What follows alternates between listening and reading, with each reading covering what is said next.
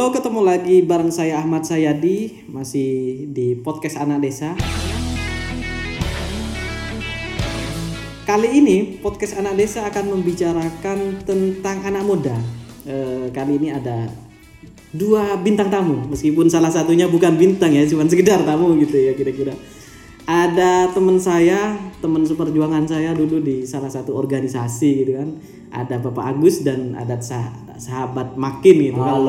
Kalau di apa kalau di dunia dunia maya itu Pak Makin namanya itu Makinus gitu kan. Don Makino. Nah, Don Makinus. Di- Dikenalnya seperti itu ya Pak Makin. ya. Dan juga di apa kalau di organisasi di kader-kader itu udah terkenal seperti itu namanya ya Pak Makin ya kira-kira. Apalagi kaum-kaum Hawa gitu pasti mengenalnya seperti itu kan gitu Pak Makin. Oke, eh, kita harus mengenal dulu siapa Pak Agus dan juga siapa Pak Makin. Oke Pak Agus, eh, monggo mungkin ada eh, yang mau dikenalkan gitu terhadap listener saya gitu atau pendengar saya gitu Pak Agus. Eh, sebenarnya nggak ada yang eh, harus apa ya eh, mengenalkan kepada publik ya seorang anak desa juga pak Iya. Nah, anak desa juga anak desa yang yang mencoba untuk membaur dengan anak-anak muda kota gitu. Eh, iya iya. ya hanya itu aja sih untuk pengenalan lebih lanjut eh, kita bisa sharing-sharing Iya, kali kalau Pak Agus ini sekarang ada di pimpinan redaksi ya Pak Agus ya. ya Pimpinan redaksi Jatim Berita Baru jadi tukang olah-olah dan tukang gorengnya di media massa itu Pak Agus gitu kira-kira ya, biar lebih lebih sedap gitu. Kalau nggak digoreng kan nggak sedap Pak Agus ya. Ya, yang penting ada isunya hangat dan eh, untuk apa edukasi pendidikan terhadap eh, anak muda begitu kan, untuk kesehatan dan lain sebagainya. Ya, selain kesehatan eh, fisik juga kesehatan apa bacaan kita lah begitu. Begitu, Cak saya di. Eh, dan yang kedua kali ini ketemu lagi setelah saya itu sebenarnya sangat kangen sama sama Pak Makin ini. Akhirnya Sekian bernama. Iya, sekian purnama. Akhirnya saya ketemu lagi gitu. Oke. Oke, monggo Pak Makin. Mungkin ada yang mau disampaikan gitu atau dikenalkan diri. Mungkin kalau kader-kader Jawa Timur yang di organisasi kita itu sudah tahu siapa Pak Makin gitu. Tapi listener saya itu mungkin kurang tahu siapa Pak Makin gitu. Oke, terima kasih Pak Sayadi Eh, ajakan ngobrolnya ya atau Iya. podcastnya apalagi dipertemukan dengan sahabat saya Pak Agus luar biasa momen ini ya sederhananya saya juga ini sih kalau di podcast ini saya memperkenalkan diri saya sebagai aktivis lah Oh, ya. aktivis ya. karena memang dari organisasi mulai dari sebelum kuliah saya memang gandrung kalau dalam dunia organisasi saya memaknai organisasi itu sebagai suatu perjuangan nilai gitu kan jadi dalam organisasi apa pun saya yakin pasti di sana ada nilai yang ingin diperjuangkan sehingga kita sampai berkumpul membuat struktur untuk memperjuangkan nilai itu. Nah, saya saya kebetulan kenal dengan Pak Agus dengan Pak Sayati ini karena dari organisasi. Jadi ya saya memperkenalkan diri saya di sini sebagai seorang organisatoris atau aktivis gitu. Iya. Tuh. Eh, kalau Pak Makin sekarang kerja kerja di mana nih atau masih apa? Masih aktif gitu atau di mana sekarang? Kalau saya kalau organisasi itu tidak pernah terputus. Oh, Dari awal saya kenal organisasi kalau tidak salah mungkin dari SMP gitu. Tapi kalau ngomong kerjaan yang yang uh, profit oriented ya atau financial orientation Iya. itu uh, sekarang saya kerja di beberapa eh di pemerintahan ya. Ah, oke, yang untuk sekarang belum saya bisa sebutkan gitu kan. Siap siap siap Pak Makin. Sangat anu ya, sangat sangat rahasia sekali Iya, sebenarnya. confidential. Iya, tapi tapi tapi menarik lah gitu Iya, kira-kira. benar, benar. Ini salah satu contoh eh, Pak Makin ini saya juga ketemu Pak Makin ini dulu di eh, organisasi salah satu Betul, organisasi muda yang memang kita juga dalam sebuah organisasi juga harus eh, bukan cuman di dalam organisasi, di dalam bangsa ini sebagai kaum muda juga harus apa? Harus menyumbangkan gagasan seperti itu Agus. Harus. harus menyumbangkan gagasan. Jangan-jangan ini agen badan intelijen. Nah, kalau kalau melihat eh, sejarah kemarin, kalau melihat eh, berita kemarin kan jur- jurnalis yang dianggap apa Yang jurnalis- nyusup gitu ya. Iya nyusup jadi intel kan berapa tahun 12 tahun ya. Ada, Padahal anak muda itu kan di Ada Jawa Pos kan ya. gitu. Ada potensi. Kira-kira eh, sekarang ini sangat tragis sekali. Karena melihat perkembangan anak muda, eh, mayoritas anak muda itu tempatnya sekarang adalah di TikTok gitu Pak makin ya. Gen Y Gen YZ ini milenial. Kalau baby boomer mungkin tempatnya ya di Facebook gitu kan, oh, bapak-bapak tua gitu kan. Kalau saya kan memang asalnya ini sebenarnya kita bertiga ini sebenarnya lahirnya dari desa semua ini. Desa anak De- desa. anak desa, Desa. semua. Betul, ini Artinya juga podcast eh, desa. meskipun kita anak desa juga untuk eh, membuat sumbangsi pemikiran terhadap negara itu juga harus gitu bagus. Boleh lah ya. Boleh, boleh. Oke. Eh, menurut Pak Makin saat ini eh, perkembangan anak muda yang enggan berpolitik itu pandangan ke depan seperti apa? Soalnya kan Indonesia ini mengalami eh, 2002 du- eh, 2040 itu akan dianggap sebagai Indonesia emas gitu. Oke, Sedangkan generasi emas ya. iya generasi emas. Sedangkan pemudanya saat ini itu enggan mau politik dan juga eh, tidak mau terjun gitu. Apa karena sejarah-sejarah kelam yang dilakukan oleh eh, politikus senior sehingga anak muda ini enggan ber- berpolitik gitu, Pak. Jadi memang kalau saya mungkin dari yang anak desa tadi ya. Yang pertama begini. Kita bertiga di sini anak desa itu kita harus menyadari betapa bernilainya kita, betapa berharganya. Sebenarnya ada sih beberapa anak desa ya, saya lihat itu yang tidak punya kepercayaan diri atau kepercayaan dirinya rendah. Itu sebenarnya suatu perspektif yang keliru karena kita dari desa itu kan orang-orang yang dibesarkan dengan cara per- dengan penuh perjuangan. Kita anak desa tidak pernah bisa mengendalikan hidup kita sendiri dari kecil. Sudah ditentukan oleh keluarga. Bahkan bahasanya itu sudah dipekerjakan dalam artian tertentu ya. Dan kita survive dengan itu kita terbiasa dengan kehidupan kayak gitu ketika kita ke kota saya saya pribadi tahu kota itu pas kuliah pas saya di sekitar 10 tahun yang lalu. Kita merasa ini kolam yang lain ini. Kita sudah bisa menaklukkan tuh tantangan-tantangan di desa apakah itu pertanian ataupun pekerjaan-pekerjaan rumah pesantren sekolah dan lain sebagainya keagamaan eh ternyata kita ini ada kolam yang lain dan lebih luas gitu kan. Nyemplung ke air yang berbeda Nah, gitu. kan. kadang di sana lah anak desa itu akhirnya mengkerut ya apa namanya itu? Kecil hati.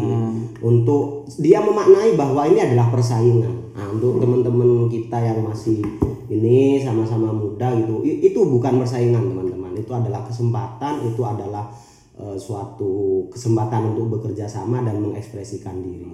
Nah, sehingga ketika kita tarik pada kontribusi tadi maka sebenarnya tidak ada bedanya anak desa anak kota. Malah yang banyak jadi itu anak desa loh. Kalau kita lihat presiden-presiden kita misalkan saya yakin eh, rata-rata atau kebanyakan dari beliau-beliau itu orang yang masa kecilnya di di, desa, desa. bukan yang di kota besar terus manja dan lain sebagainya. Terus Nah, maka berkenaan dengan kontribusi itu kita tidak boleh neko-neko. Kita tidak boleh minder-minderan, kita tidak boleh berkecil hati dalam kontribusi. eh, Kita harus percaya diri sehingga ketika kita sudah punya kepercayaan diri itu kita bisa optimal gitu kan mau berkontribusi dalam hal apa pun. Ah, ketika kita sudah punya kepercayaan diri itulah ketika masyarakat kita ini sudah punya kepercayaan diri yang tinggi, maka kita tidak akan segan-segan untuk berkontribusi melalui media apa pun. Misalkan dalam konteks ini berpolitik lah katakanlah. Karena kan ya memang secara ini fundamental memang kontribusi yang terbaik itu memang melalui partai politik. Karena sekarang kan partai politik itu sudah mewakili ribuan ya jutaan orang-orang. Nah, di sana di dalam partai politik itu kan semacam suatu kehidupan yang sendiri ya punya kehidupan sendiri. Partai politik punya medianya sendiri. Partai politik punya pengusahanya. Partai politik ya punya apa namanya pedagang, pebisnis dan lain sebagainya ada di sana. Sehingga eh, kalau anak muda ini punya kepercayaan diri, saya yakin itu nanti akan lebih semangat untuk berkontribusi baik itu dalam perpolitikan ataupun dalam eh, hal lain. Sehingga menurut saya yang paling eh, harus didorong utama sebelum akhirnya kita larikan ke politik itu ya kepercayaan diri kita sebagai anak membangun membangun kepercayaan Iya. diri di anak muda ini. Perspektifnya bagus tentang Kasih, kasih. apa eh, anak muda gitu kan yang sekarang itu enggan berpolitik takut berpolitik politik itu kotor. Pandangan itu kan sudah tertanam terdoktrin dan juga seakan-akan politik itu waduh jangan deh kotor deh kotor banget nggak usah ikut politik. Nah, padahal politik itu bagi kehidupan bangsa itu sangat penting sekali bagus Oke, eh, baik eh, Cak Sayati ya, di podcast anak desa. Kita bisa bersuara ternyata. Walaupun anak desa masih bisa bersuara masih ada media ruang-ruang untuk menyampaikan ya menyampaikan. Memang eh, dikatakan atau di dikenal oleh generasi muda ya anak-anak muda itu politik kotor. Memang iya begitu kan. Kalau kalau kalau kita lihat eh, kondisinya ya kondisinya itu eh, rasa eh, politikus kita atau politisi kita hari ini itu eh, demam ya. Demam sakit atau bahkan sakit parah begitu. Karena ya begitu gitu kan. Bagaimana kita eh, percaya ya?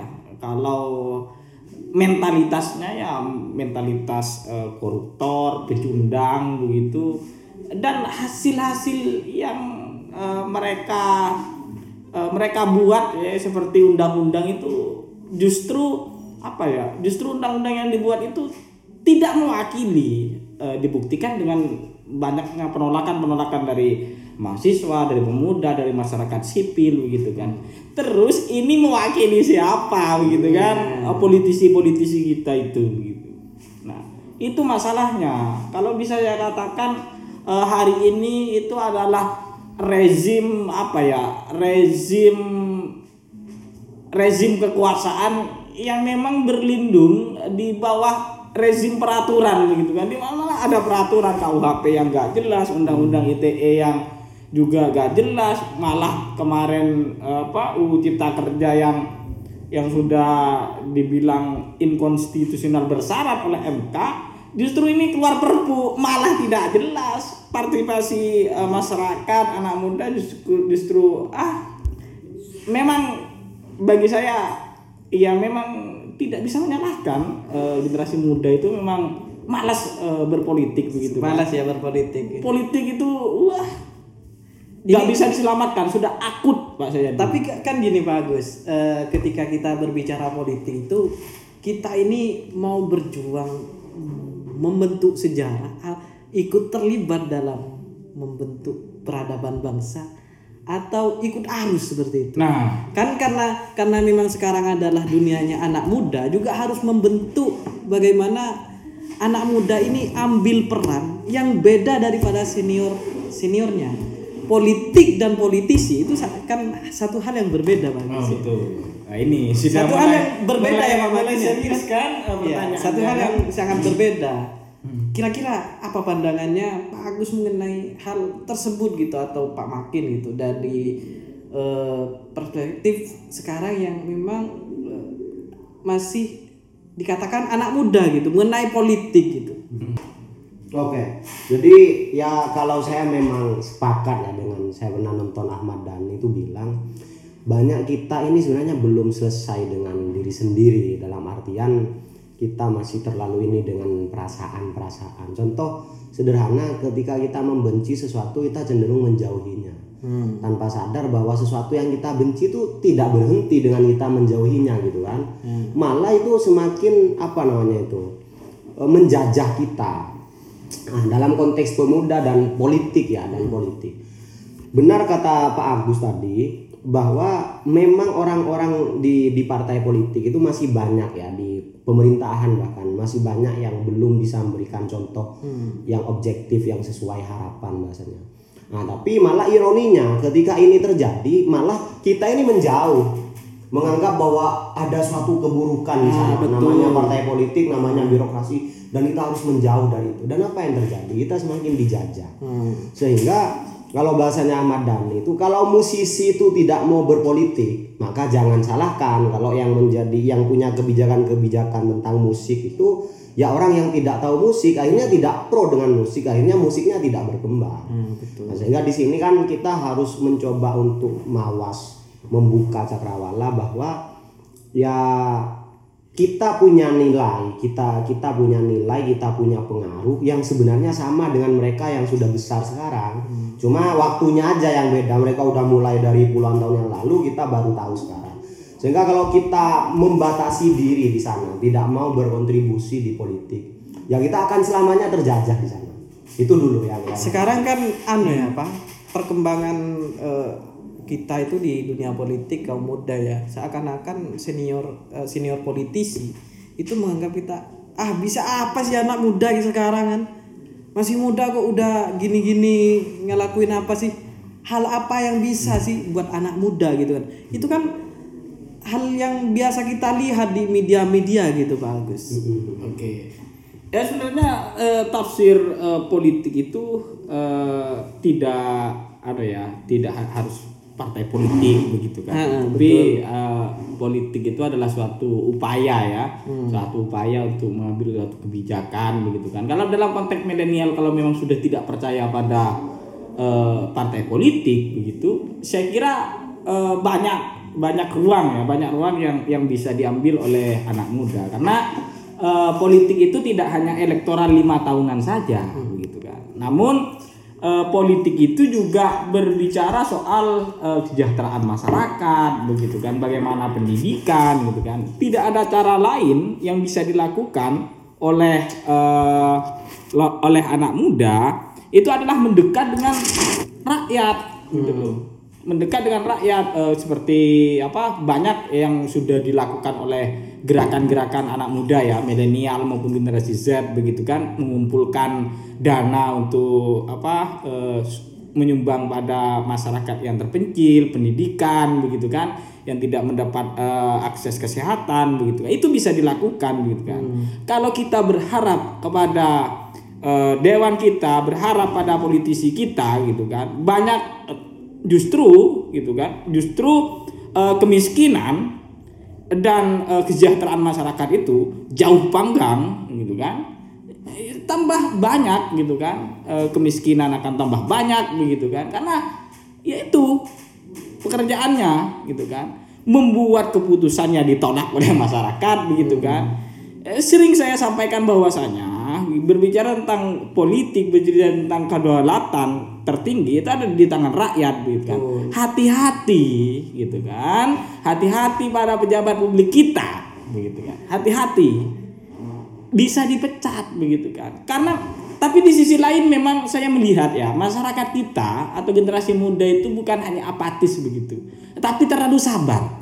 Dibodohi sabar begitu kan. Sabar atau memang eh, tidak mau tahu gitu Pak Agus? sabar dan dan tabah gitu kan bisa dikatakan apatis entah apalah bahasanya gitu. tapi saya masih meyakini bahwa eh, mereka itu apa istilahnya kalau dalam konteks eh, hadirnya negara itu adalah mensejahterakan tapi justru tidak mensejahterakan atau eh, bahasa lain itu adalah bisa dikatakan dia mendiskriminasi atau apa istilahnya menghina dan sebagainya karena karena tafsir saya menghina apabila dia sebagai wakil rakyat tapi tidak eh, berangkat dari aspirasi betul-betul dari eh, masyarakat itu justru itu adalah apa pembohongan begitu dan lain sebagainya itu hati-hati gitu kan. Doa doa yang teraniaya doa eh, masyarakat eh, apa petani nelayan dan lain sebagainya yang menunggu kebijakan-kebijakan yang pro bukan justru adalah kebijakan-kebijakan yang menghisap mereka jangan lupa doa mereka itu istajabah Nah, begitu. saya begini, kira Pak itu. Begini Bapak. bagus. Eh, Ya. Apakah memang cerminan tersebut kayak eh, pemegang kuasa sekarang itu menjadi peraturannya ditolak, eh, opini-opininya ditolak oleh masyarakat yang menghasilkan beberapa undang-undang itu banyak ditolak, banyak demo dan semacamnya gitu kan. Itu apakah itu menjadi keengganan milenial gitu bagus. Keengganan milenial untuk berpolitik gitu Pak Martin. Saat ini kan itu yang dilihat bahwa peraturan yang dibuat oleh eh, politisi senior atau bahkan politisi saat ini yang ada itu seakan-akan bertolak belakang dengan masyarakat dengan kaum muda yang eh, kita pikir itu tidak sejalan gitu. Sehir- akhirnya kan ditolak sama kaum kaum petani, kaum buruh, kaum anak muda gitu. Itu yang di- dilihatkan oleh eh, politisi senior kita.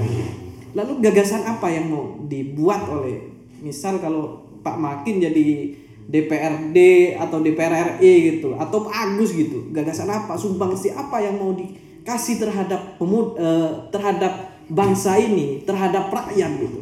Melihat ketimpangan, melihat ketidakadilan ada di mana-mana gitu kan.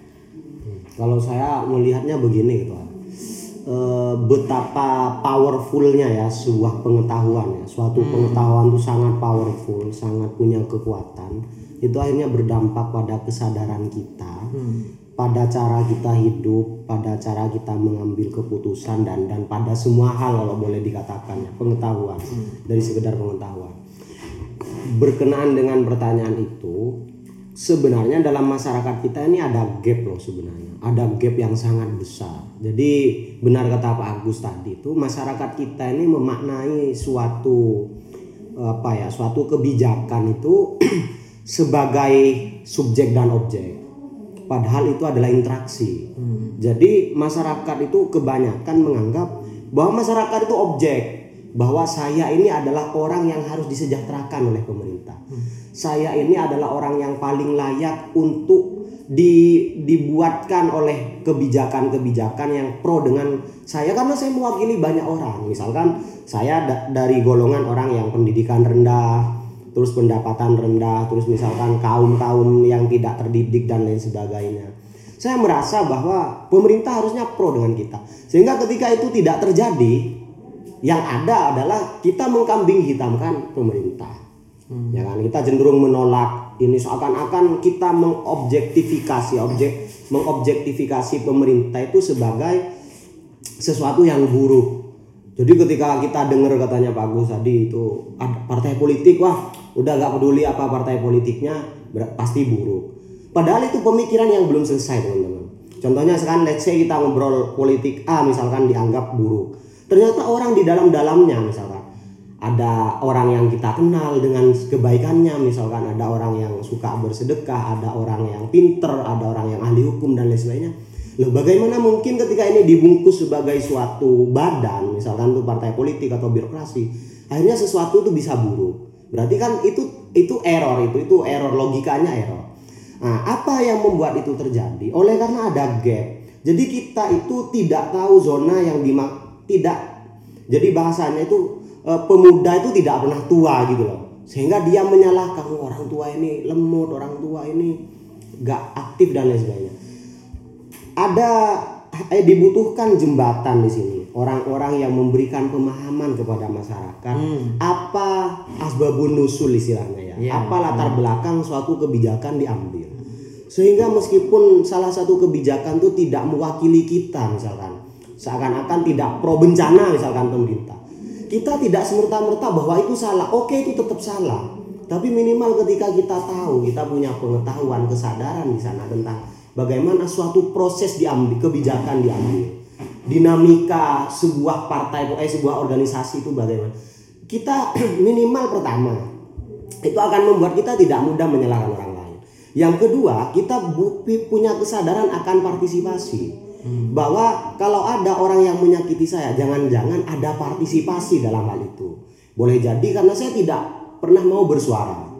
Boleh jadi karena saya penakut gitu untuk menyampaikan apa yang saya rasakan dan sehingga orang semena-mena ke kita seakan-akan. Jadi itu yang perlu di- disadari oleh kita Di garis di bawah ya. garis bawahi bahwa memang ada gap gap inilah sebenarnya yang membuat anggapan-anggapan itu terjadi misalkan saya meranggap Pak Sayedi ini kejam karena tidak mengajak saya makan tadi. Pak Sayedi cuma makan berdua sama Pak Agus.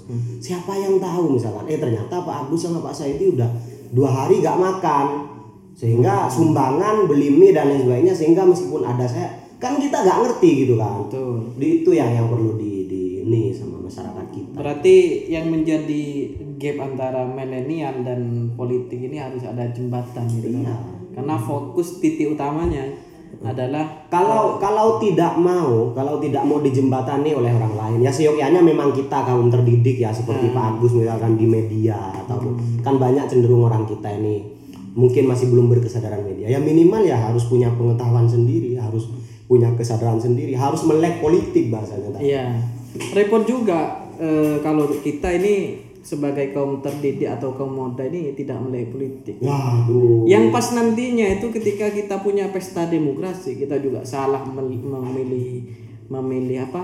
Memilih DPR atau memilih caleg-caleg gitu.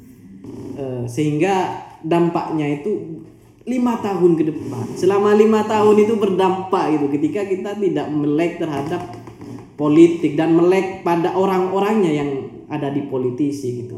Nah, Kalau- tapi, tapi eh, apa bicara tentang partisipasi begitu eh, bahwa apa ya kalau kita sudah tidak mempunyai apa istilahnya kepercayaan terhadap eh, apa yang akan kita pilih Ya. di TPS nanti begitu kan itu kan kita bisa golput begitu kan. dalam dalam artian eh, itu juga dijamin oleh konstitusi dalam artian golput kita itu bukan mengajak orang mengasih uang bukan gitu kan Ya, tapi golput kita itu adalah eh, golput yang begitu, yang ideologis begitu.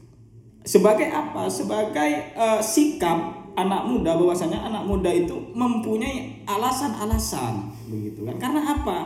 Kalau kita mau adil sejak dalam pikiran gitu kan? Kita harus adil begitu. Dalam artian sudahlah gitu kan? Sistem-sistem kita sistem kepartaian kita itu sudah tidak bisa diselamatkan begitu jadi yang saya tolak bukan partainya tapi sistem yang bermain di dalam partai begitu Berarti masih masih eh, anak muda ini sebenarnya masih mempunyai kesempatan besar dalam capaian politiknya se- sehingga nanti pada tahun 2040 gitu kan mempunyai apa mempunyai sumbangsih yang nyata bagi bangsa gitu.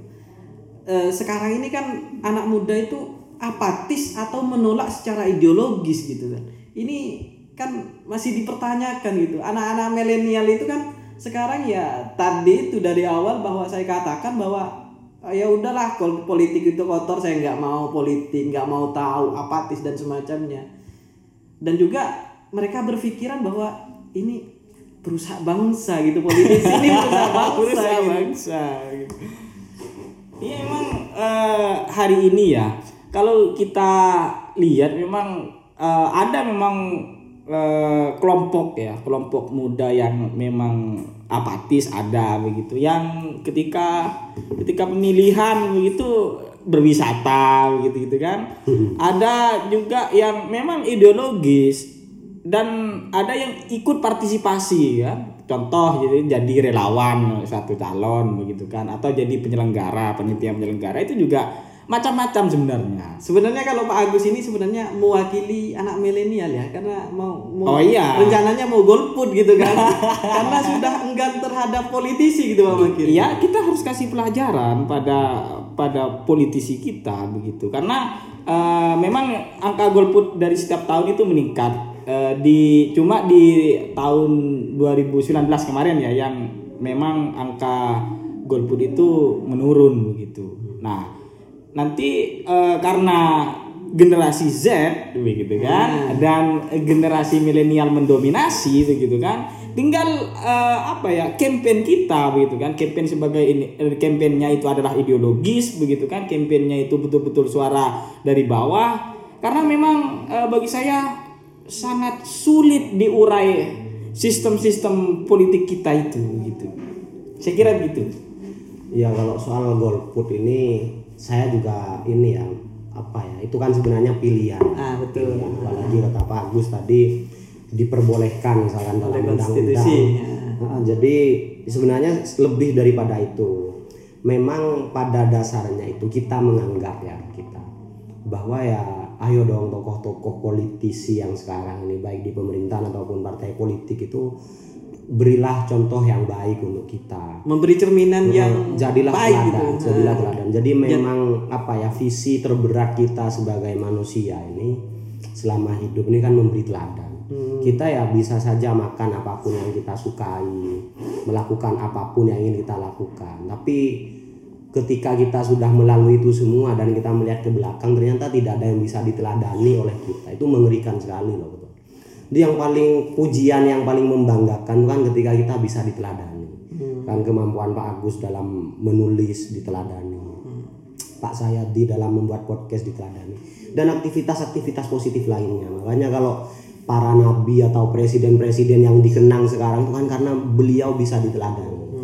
Sebenarnya memang supaya kita ini lebih mau ya untuk terlibat atau berkontribusi dalam politik ini tokoh-tokoh yang sekarang sudah jadi itu harus memberikan contoh yang baik. Yang sejauh ini sebenarnya ada perbaikan ya. Ada perbaikan saya melihat dari 2009 14 sampai sekarang itu sudah ada perbaikan. Banyak tokoh-tokoh politik yang memang kita percayai mereka punya integritas. Program-programnya beberapa memang berdampak pada kemajuan nasional. Beberapa meskipun itu masih jauh dari harapan. Masih jauh dari harapan. Ah tapi itu sulit sekali ketua itu sulit sekali. Mengharapkan orang lain untuk sadar untuk bisa empati terhadap kita itu sulit sekali. Apalagi mereka itu nggak butuh ke kita eh, secara dom secara signifikan ya. Mungkin menganggap apa namanya kita ini punya suara dan lain sebagainya itu oke lah kita bisa perdebatkan tapi sebenarnya mereka tanpa kita itu nggak apa-apa loh. Jadi itu untuk membuat mereka mengharapkan mereka yang seperti tadi itu berkesadaran memberi contoh kita dan lain sebagainya agak sulit. Sehingga yang paling penting sekarang adalah harus start from ourselves ini. Harus start dari kita. Bahwa kitalah yang memang dalam kondisi sekarang kita diberikan kesempatan. Ke- muda. Muda ini kan kemewahan. Betul. kekuatan. Maka kita harus mau mempelajari ini, mau benar-benar serius dalam berkontribusi, berpartisipasi. Dan sadar nilai bahwa benar Pak Agus tadi bukan karena ketika kita bukan eh gak masuk partai politik akhirnya kita gak bisa ngapa-ngapain. Sebenarnya sangat luas sekali dibuka. Bahkan kalau misalkan kita benar-benar mengoptimalkan eh, potensi kita itu sebenarnya pengaruh kebijakan-kebijakan pemerintah politik akan ngikut loh ke kita. Jadi banyak sekali yang kasus-kasus sekarang ini yang di mana kebijakan itu dirubah, kebijakan itu diganti, diperbarui dan lain-lainnya oleh karena melihat atmosfer manusia, masyarakat yang mulai sadar gitu kan.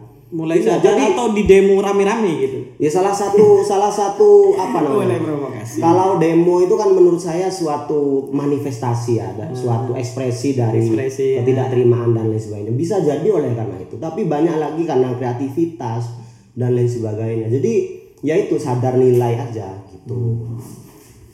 Terakhir, Bapak saya di saya ingin Bukan terakhir Pak Agus, Oh, iya, ini bukan. masih panjang. Oh, masih panjang. Iya, masih panjang. Harus, harus, jangan. Iya, harus ditambah kopinya. Ya, siap.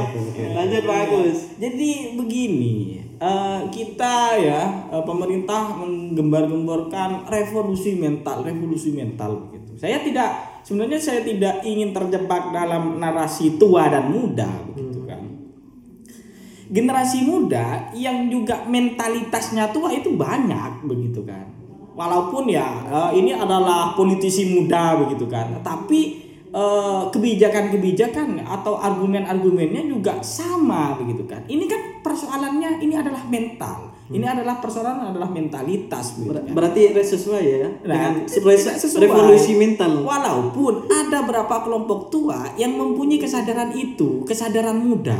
Gitu. Nah, Ya percuma eh, segerombolan milenial gitu kan rame-rame mencalonkan diri begitu kan. Tapi kalau mentalitasnya adalah mentalitas tua atau yang disebut dengan mentalitas kolonial begitu, sama aja. kalau Hanya bajunya yang ganti begitu kan. Hanya bajunya yang ganti. Orangnya, jiwanya tetap sama. Apa mental itu adalah mentalitas menjajah begitu kan. Mentalitas korup dan lain sebagainya. Itu masalahnya. Nah, kalau kalau kalau melihat eh, anggaplah tahun 2019 gitu ya Pak Agus itu kan anak muda ada partai salah satu partai politik yang memang basisnya itu ke anak muda gitu akhirnya anak muda tertarik berbondong-bondong untuk memilih itu kan advertiser yang sangat bagus untuk politik gitu Pak Agus Oke. Eh, aku sempat begini. eh, eh, Soekarno ya, eh, kalau di kuat-kuat begitu kan, jangan jangan kau eh, bilang bahwasanya kamu cinta kepada negara kalau tidak cinta pada rakyatnya itu kan sangat filosofis banget Pak. Sayadi, begitu kan. Nah, apa yang mereka berikan begitu kan? Pemerintah-pemerintah kita itu justru mereka adalah menggarap yang namanya APBD begitu kan. Kok makin ke sini makin mengerikan Nah, opininya Pak Agus gitu ini. kan. Nanti Karena- podcastnya batal terbit ini. makin ke sini ya makin menarik juga makin Ya. makin panas ini makin panas ini Eh, kalau kalau Pak Makin saat ini eh, terhadap apa ya kita sebagai kaum muda gitu kan yang apa yang saat ini memang kita dekat dengan orang dengan politisi gitu. Yang semuanya kita karena semuanya ini di dunia ini apa sih? Nggak nggak Nah, politis. saya saya yang nggak dekat dengan politisi. Iya. karena saya menganggap eh, politisi apa haram hukumnya percaya pada politisi itu saya itu. Iya, berarti musyrik ya bagus ya? Hah? musyrik. Murtad dalam dunia perpolitikan ya Oke, oke. nggak jelas itu. Nah ini apa eh, provokasi seperti ini yang eh, yang sangat apa sangat sangat masuk terhadap kaum milenial gitu. Nah, iya. Provokasi seperti Pak Agus ini gitu kan. Goreng menggoreng ini yang dikhawatirkan gitu. Kalau kalau kalau pandangan Pak Makin mengenai apa ada kaum beberapa kaum eh, tua senior atau politisi yang memang suka menggoreng-goreng isu itu kan agar tidak ikut politik atau tidak mau ikut terjun dalam politik perpolitikan itu buruk dan semacamnya gimana? Ya kalau saya sejauh ini beranggapan ya me- menangkap orang-orang yang menganggap benci terhadap partai politik itu bukan seorang- politiknya pak pak pak, Pak Makin ya dengan politisi dan ya dan itu include mungkin. Iya. itu menurut saya anu, bukan orang yang jahat tapi adalah korban korban. Jadi, jadi selama ini Pak Agus jadi korban ya Pak? Ya? bisa jadi bisa jadi. bisa jadi.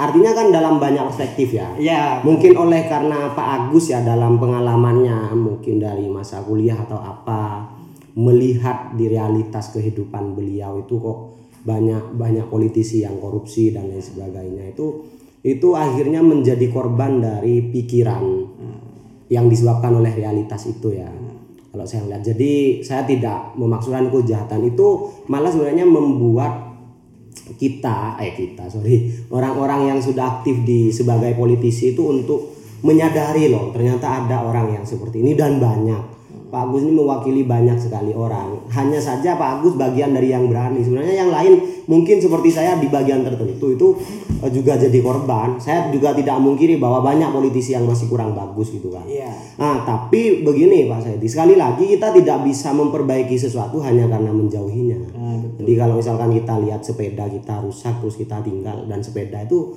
bukannya akhirnya anu nyala gitu kan terus lebih cepat dan lain sebagainya enggak.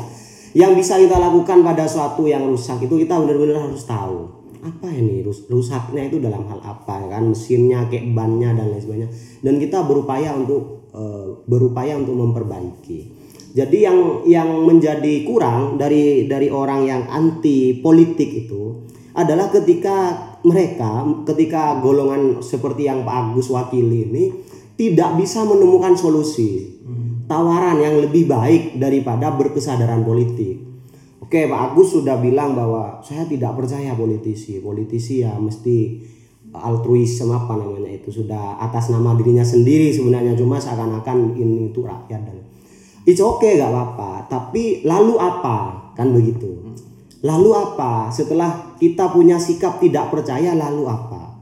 Ke- kalau itu untuk subjektif, untuk personal, it's okay. Tapi ketika ini menyangkut menyangkut suatu realitas, maka kita harus bisa memberikan tawaran kepada daripada misalkan Pak Agus bilang percaya partai politik, mending kita sekarang fokus pada skill kita yang A A A A dan lain sebagainya dan saya yakin pada tahun keberapa Indonesia akan lebih baik kalau kita seperti ini. Nah, yang menjadi mengerikan, yang menjadi menakutkan ketika itu se- selesai ya, itu tidak tidak utuh. Jadi selesai, jangan percaya Pak Sayedi misalkan kayak gitu. Pak Sayedi itu jahat ke saya dan lain sebagainya dan lain sebagainya. Akhirnya teman-teman saya tidak percaya ke Pak Sayedi. Lalu apa gitu kan? Akhirnya kan mengobjektifikasi Pak Sayedi sebagai suatu yang suatu perwakilan dari iblis misalkan kayak itu tuh kan mengerikan sekali. Iya betul. Ini seakan-akan eh, kita ini kalau melihat perkataannya Pak Agus tadi kan, Mm-mm. bahwa kita itu eh, gak usah percaya politik gitu kan. Mm-mm. Ini yang membuat anak muda ini bahkan nanti kalau kalau nggak salah ini pendengar saya ini apalagi banyak followernya beliau Iya, apalagi Pak Agus ini lumayan lah followernya, tapi banyakan saya Pak Mas. Ah.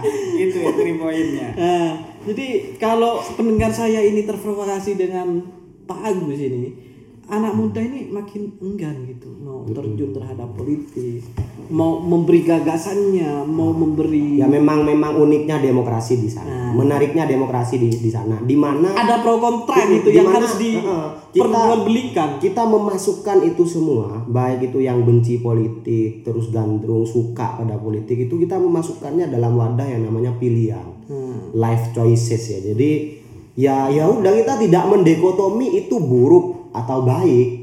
Ketika itu sudah menjadi suatu opini ketika itu menjadi apa ya namanya way life-nya Pak Agus ya udah itu berarti pilihan. Itu yang menjadi menarik dari demokrasi. Meskipun ketika kita berbeda pandangan dengan Pak Agus dengan orang-orang yang diwakili oleh Pak Agus kita juga perlu untuk menyampaikan itu. Pro kontra dalam demokrasi Hmm, itu, itu masuk sudah biasa ya. Pro kontra dalam demokrasi. Eh, ke kekontraan itu bukan hanya berangkat dari eh, tidak suka tidak begitu kan. Bukan tanpa alasan. Nah, namun eh, dari sekian eh, buku bacaan kita membaca sejarah bagaimana politisi kita begitu kan dari awal-awal eh, apa alas, alasan alasan Indonesia menjadi alasan merdeka alasan adanya negara begitu kan kan itu berangkat dari beberapa tokoh-tokoh pemikir tokoh-tokoh intelektual begitu. tokoh-tokoh Dan- muda kan itu bagus ya. tokoh-tokoh muda dan dan mereka itu tidak materialis begitu kan dalam artian eh, tidak hanya mementingkan individu dan golongannya tapi mereka berbicara bagaimana kesejahteraan ya bagaimana keadilan gitu itu eh, tidak lain dilakukan untuk rakyat begitu nah itu adalah pemimpin begitu kan. Justru hari ini berbeda. Emang- ini, ini emang- fakta bukan mengada-ngada begitu loh. Emang saat ini eh, apa yang mempunyai kebijakan emang nggak bisa memimpin Pak Gus? Nah, ini bukan tidak bisa mimpin, tapi tapi memang ada beberapa sisi-sisi yang yang jauh berbeda dari beberapa gerakan-gerakan pemuda awal, gerakan-gerakan pemikir-pemikir eh, tokoh intelektual bangsa begitu. eh, mereka sangat sederhana karena karena yang dipikirkan bukan individunya sendiri begitu. Eh, ada seperti eh, Soekarno begitu kan ketika lengser dari jabatannya gitu kan bingung mencari kontrakan begitu. Ini setingkat eh, presiden. Namun apa nyatanya hari ini lihat di eh, apa kekayaan itu LHKPN ya itu justru pejabat-pejabat kita tambah tahun itu tambah kaya. Artinya bukan saya bukan eh, menuduh ya. Jangan Tapi- susah dulu bagus siapa Iya, tahu iya. punya perusahaan. Iya. Perusahaan yang ditekan sendiri waktu Nah, menjabat gitu. itu masalahnya gitu kan. Ya kita tidak apa ya, ya tidak berangkat dari angin-angin saja, tetapi kita berangkat dari fakta nyata dan bisa dicek begitu. Begitu. Milenial harus mempunyai kesadaran itu. Untuk apa? Ya untuk perbaikan gitu kan. Ah, di sisi lain generasi emas katakanlah kita adalah kelahiran generasi emas gitu kan. Nah, ini juga bisa jadi bius yang mematikan bagi generasi milenial kalau mengikuti arus begitu. Namun kalau ini juga bisa dijadikan eh, apa? Eh, ajang untuk pembuktian gitu kan? Ya ayo kita harus banyak berdiskusi kita harus banyak bermusyawarah dengan kelompok milenial yang mempunyai kesadaran perbaikan baik tata kelola pemerintahan bicara tentang pembangunan yang pro terhadap masyarakat begitu kan? Ayo begitu kan? Bukan hanya musra musyawarah rakyat musyawarah musyawarah yang lain itu bukan hanya untuk kepentingan itu ya tetapi bagaimana berbicara tentang eh, arah demokrasi eh, apa pemerintahan begitu Bukan turun hanya formalitas gitu menghabiskan anggaran bukan ya Pak Agus ya? capek. Oh, capek. sebenarnya kita sudah capek mungkin juga jutaan anak muda yang juga capek dan pernah saya rasakan gitu kan ya karena kita adalah eh, apa istilahnya generasi eh, berikutnya gitu kan. Generasi yang yang yang digandrungi oleh masyarakat gitu kan. Generasi muda itu adalah atau generasi mahasiswa atau kelompok intelektual itu Ah. adalah memang digandrungi begitu kan? Walaupun ya walaupun hari demi hari eh, masyarakat itu sudah mulai apa ya mulai redup kepercayaannya terhadap mahasiswa begitu kan? Walaupun eh, tetap ada demo dan lain sebagainya tetap aja gitu kan kepercayaan itu mulai menurun. Namun mahasiswa dan jutaan pemuda yang ada di Indonesia yang mendengarkan podcast ini begitu Iya. kan eh, jangan jangan pesimis begitu kan. Kita harus optimis karena generasi muda itu tidak bisa digantikan oleh generasi-generasi yang lain. Generasi intelektual. Dan kita harus mempunyai kesadaran kita adalah yang akan memimpin di hari yang akan datang. Itu Kita- bergantung di lini mana kita mau memimpin begitu. Saya kira kita itu. kalau kalau kita anak muda enggan berpolitik itu kita mau mengikuti arus atau membentuk arus baru kan gitu seperti itu. Nah, itu. Kalau kalau pandangan Pak Makin mengenai apa mengenai provokasi lah anggapnya ya. Provokasinya Pak Agus ini kan mengerikan gitu Pak Makin.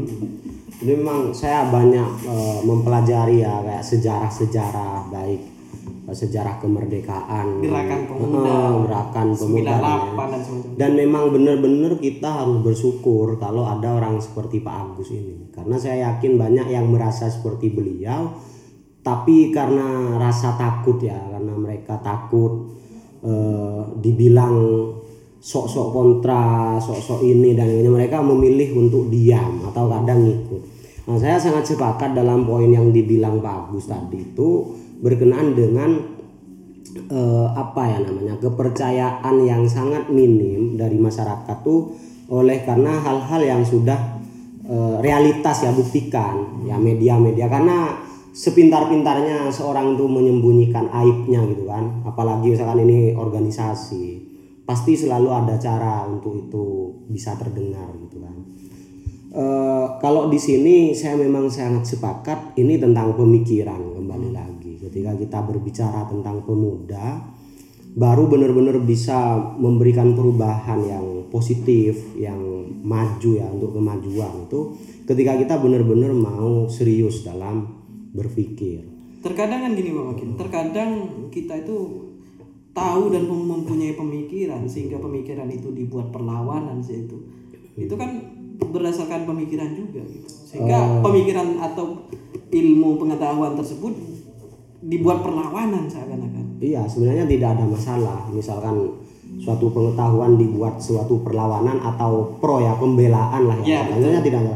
Yang penting memang sekarang ini yang sangat terlihat kalau di lingkungan kita ini ketika pemuda ini sudah sudah tidak lagi serius untuk berpikir. Saya banyak sekali kalau bahasanya Pak Sayedi tadi formalitas-formalitas itu bukan hanya banyak dilakukan politisi loh. Hmm. Ini banyak dilakukan oleh kita mahasiswa ini.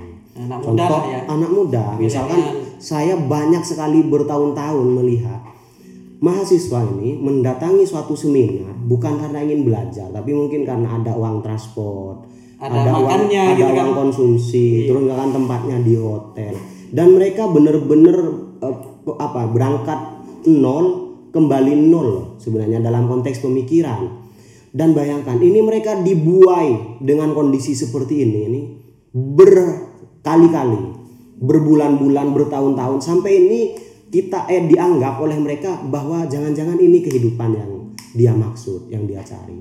Banyak sekali. Ayo kita kita kembali ke kita sendiri aja. Pada akhirnya kan juga ikut arus kalau seperti itu. Iya, Ikut arus. itulah Bukan membentuk arus baru. it- itulah hasil daripada ketidakseriusan kita dalam berpikir gitu kan. Apa pun sebenarnya, mau itu perlawanan, mau itu pembelaan misalkan itu it's okay, tapi benar-benar kita serius. Dan apa pun yang kita pikirkan kalau kita serius, itu yang benar-benar akan berdampak. Sekarang Pak Sayedi kita lihat, kita aja misalkan dalam organisasi banyak sekali waktu yang kita lalui di dalam organisasi adalah pada suatu yang tidak serius. Oke lah mungkin kita dulu waktu aktif saya sama Pak Agus kita buat pelatihan sebulan mungkin dua kali. Di luar itu kita ngapain misalkan? Di luar itu ya ya kadang we do nothing gitu kan kita agak gak bener-bener belajar padahal kita kan trainer bahasanya kita ini orang yang kayak eh, ingin memajukan suatu ini lingkungan tertentu tapi kita pulang dari sana. Selesai. Kita kita seakan-akan take it for granted gitu bahwa tidak ada orang yang bisa lebih pintar dari kita. Sehingga ya udah kita pakai kemampuan kita sekarang ini ini ke mereka. Nah ini bahkan menimbulkan pemikiran yang ini apa namanya itu? Eh, mensabotase ya mensabotase organisasi itu. Karena kita akan tidak senang kalau ada orang yang lebih pintar dari kita yang lebih maju dari kita. Oleh karena menurut kita kan apa kita ini sudah yang yang bagus gitu kan. Kita menganggap diri kita yang tidak serius dalam berpikir ini menganggap sudah bagus hanya melihat orang yang mau lebih maju dari kita kita iri di sana. Nah, jadi ya saya kembali lagi kalau itu ditarik pada keseriusan kita dalam belajar ya dalam berpikir dalam melakukan sesuatu saya sangat sepakat. Dan itu sepertinya nanti tidak akan apa ya namanya tidak akan terlalu signifikan kondisi kebijakan terus politik partai politik dan politisi politik. Kalau kita benar-benar mau fokus pada upskilling diri kita pemikiran kita terutama. Makanya Warren Buffett itu bilang kalau investasi terbaik itu dari leher ke atas. Artinya hal-hal berkenaan dengan pengetahuan pengalaman organisasi itu itu yang yang paling penting. Dan itu akan berpengaruh sangat bagus bahkan pada bukan hanya partai-partai politik dan politisi tapi Generasi ya, selanjutnya. generasi, levelnya sudah generasi. Kalau eh, listener ketahui bahwa dua orang ini dulu kalau di salah satu organisasi itu mahasiswa itu eh, Pak Makin sama Pak Agus ini kalau keliling Jawa Timur itu sudah biasa itu. Bahkan satu bulan itu bisa eh,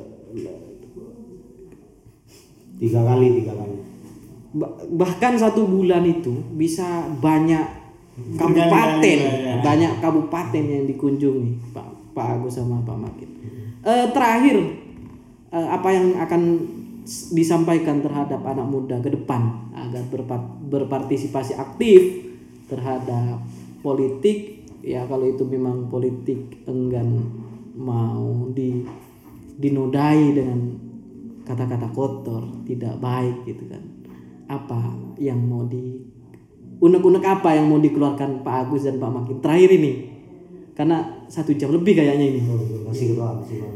Oke, eh, mungkin yang ingin saya sampaikan kepada pendengar semua, wabil khusus anak-anak muda di mana pun eh, anda berada di semua lapisan masyarakat dari Sabang sampai Merauke, dari Banyuwangi sampai Pacitan, Iya. gitu kira-kira. Eh, yang ingin sampaikan sederhana, sederhana sekali eh, berbicara tentang politik begitu.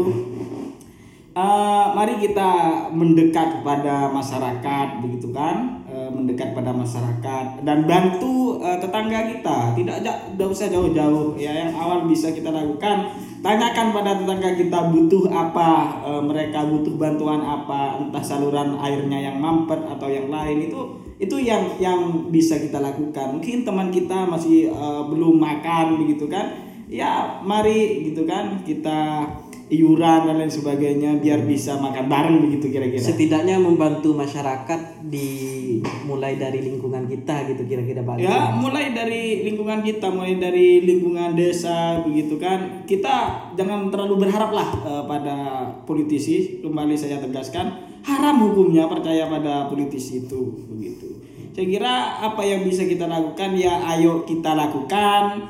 Eh, kalau dari saya, saya bukanlah orang yang bersih begitu kan. Mari saling mengingatkan begitu dan kita eh, terus ya terus eh, apa mengupgrade eh, diri kita terus eh, berperilaku baik memberi eh, contoh yang baik untuk lingkungan kita karena anak muda itu adalah yang pasti dilihat begitu kan anak muda itu pasti Menjadi contoh gitu. menjadi contoh begitu kan Meskipun- mari eh, kasih yang terbaik eh, baik eh, kepada anak-anak muda yang di mana pun anda berada teruslah merayap gitu. teruslah bergerak merayap dan memberi roti kepada rakyat. Sekian eh, dari saya. Luar biasa kalau dari saya ini sih sederhana bahwa jangan menikmati membuang waktu. Jadi waktu muda itu pertama harus disadari banget bahwa ini kesempatan kesempatan besar. Jadi kesempatan di mana kita bisa mewujudkan sesuatu. Apa pun kondisi kita sekarang apa pun apa ya kendala yang kita alami, cobaan yang kita alami, kita harus menyadari bahwa masa muda ini yang entah ini mau dimaknai 10 tahun, 20 tahun atau 30 tahun eh, bagi yang masih kuliah bahkan sekarang ini ini kesempatan teman-teman. Ini kesempatan. Kalau bisa jangan terlalu enjoy membuang waktu. Sekarang gunakan waktu yang kita miliki itu dengan sebaik-baiknya. Kalau perlu sampai punya mental memberi ya. Artinya sebenarnya dalam kondisi sekeku- sekekurangan apa pun kita kita tetap bisa memberi loh. Contoh misalkan dalam kondisi kita tidak punya uang misalkan atau belum kerja atau eh, tidak punya teman, sebenarnya eh, minimal ketika kita mau berkontribusi dalam apa namanya itu dalam literasi misalkan misalkan ketika kita membaca buku dan itu kita mau share ke teman-teman kita atau ketika kita bersyukur itu sebenarnya adalah mental-mental memberi. Jadi eh, sekarang untuk anak muda ini perbanyak melakukan sesuatu terutama hal-hal yang bisa memberi manfaat dan lebih utama lagi adalah orang hal yang bisa berdampak pada masa depannya. Jadi mulai sekarang harus benar-benar di set waktunya untuk bisa berpartisipasi berkontribusi positif terhadap eh, masyarakat di sekitar kita itu sih itu penting banget Iya, karena saya ini sama Pak Agus sekarang itu mempunyai tagline 2023 itu produktif. produktif Iya, harus produktif ya harus. saya ikut itu tagline itu Iya, saya ikut 2023 itu harus produktif karena kita mengaca pada tahun-tahun sebelumnya, terutama saya ini Mm-mm. Eh, se- seorang introvert dan pemalas gitu Pak Makin. ini kok lebih ke curhat